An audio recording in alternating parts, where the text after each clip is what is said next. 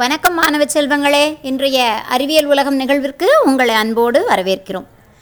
பொதுவாக நம்ம சாப்பிடக்கூடிய பொருட்களில் ரொம்ப சுவையானதும் எல்லோராலும் விரும்பி உண்ணக்கூடியதுமான ஒரு உணவுப் பொருள் தேன். தேன் யாருக்காவது பிடிக்காமல் இருக்குமா? நமக்கெல்லாம் ரொம்ப பிடிக்கும் இல்லையா? தேன் எப்படி எளிதாக ஜீரணம் அடைகிறது தேன் சாப்பிட்டா மட்டா மட்டும் எந்த விதமான உடல் உபாதைகளும் வராது. என்ன காரணம் அப்படின்னா தேனானது நம்முடைய உடலினால் எளிதாக ஜீரணிக்கப்படுகிறது. அதற்கு காரணம் என்ன அப்படின்னா தேன் அதை சேகரிக்கக்கூடிய தேனீக்களால் ஏற்கனவே ஜீரணிக்கப்பட்டு விட்டது. அதனால் மனிதர்களால் எளிதில் ஜீரணிக்க முடிகிறது.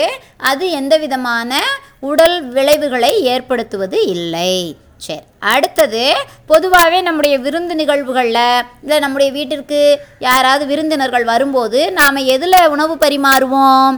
வாழை இலையில் உணவு பரிமாறுவோம். இந்த வாழை இலையானது நாம் ச- உணவை போட்டு சாப்பிடுவதற்கு பயன்படுத்தும் போது நிறைய நமக்கு நன்மைகளை தருகிறது. ஏன்னா வாழை இலையில் இயற்கையிலேயே கிருமி நாசினி இருக்குது உணவில் ஏதாவது நச்சுப்பொருள் கலந்திருந்தா கூட வாழை இலையில் சாப்பிடும்போது அந்த இலையானது அதனை நீக்கிவிடும் அப்படின்னு கூட நம்மிடையே ஒரு சில கருத்துக்கள் நிலவி வருகிறது. ஆனால் உண்மையில் வாழை இலையில் ஃபினாலிக்ஸ் அப்படிங்கிற ஒரு சத்து உண்டு அப்படின்னு அறிவியல் அறிஞர்கள் கண்டறிந்திருக்கிறார்கள். அதனால் தொடர்ந்து வாழை இலையிலை சாப்பிடுவது உடலுக்கு மிகவும் நன்மை பயக்கக்கூடியது. அதனால் நாம் உணவு அருந்தும்போது வாழை இலையிலிட்டு சாப்பிடுவதற்கு பழகிக்கொள்ளுதல் நலம். மீண்டும் அடுத்த அறிவியல் உலகம் நிகழ்ச்சியில் சந்திப்போமா? நன்றி.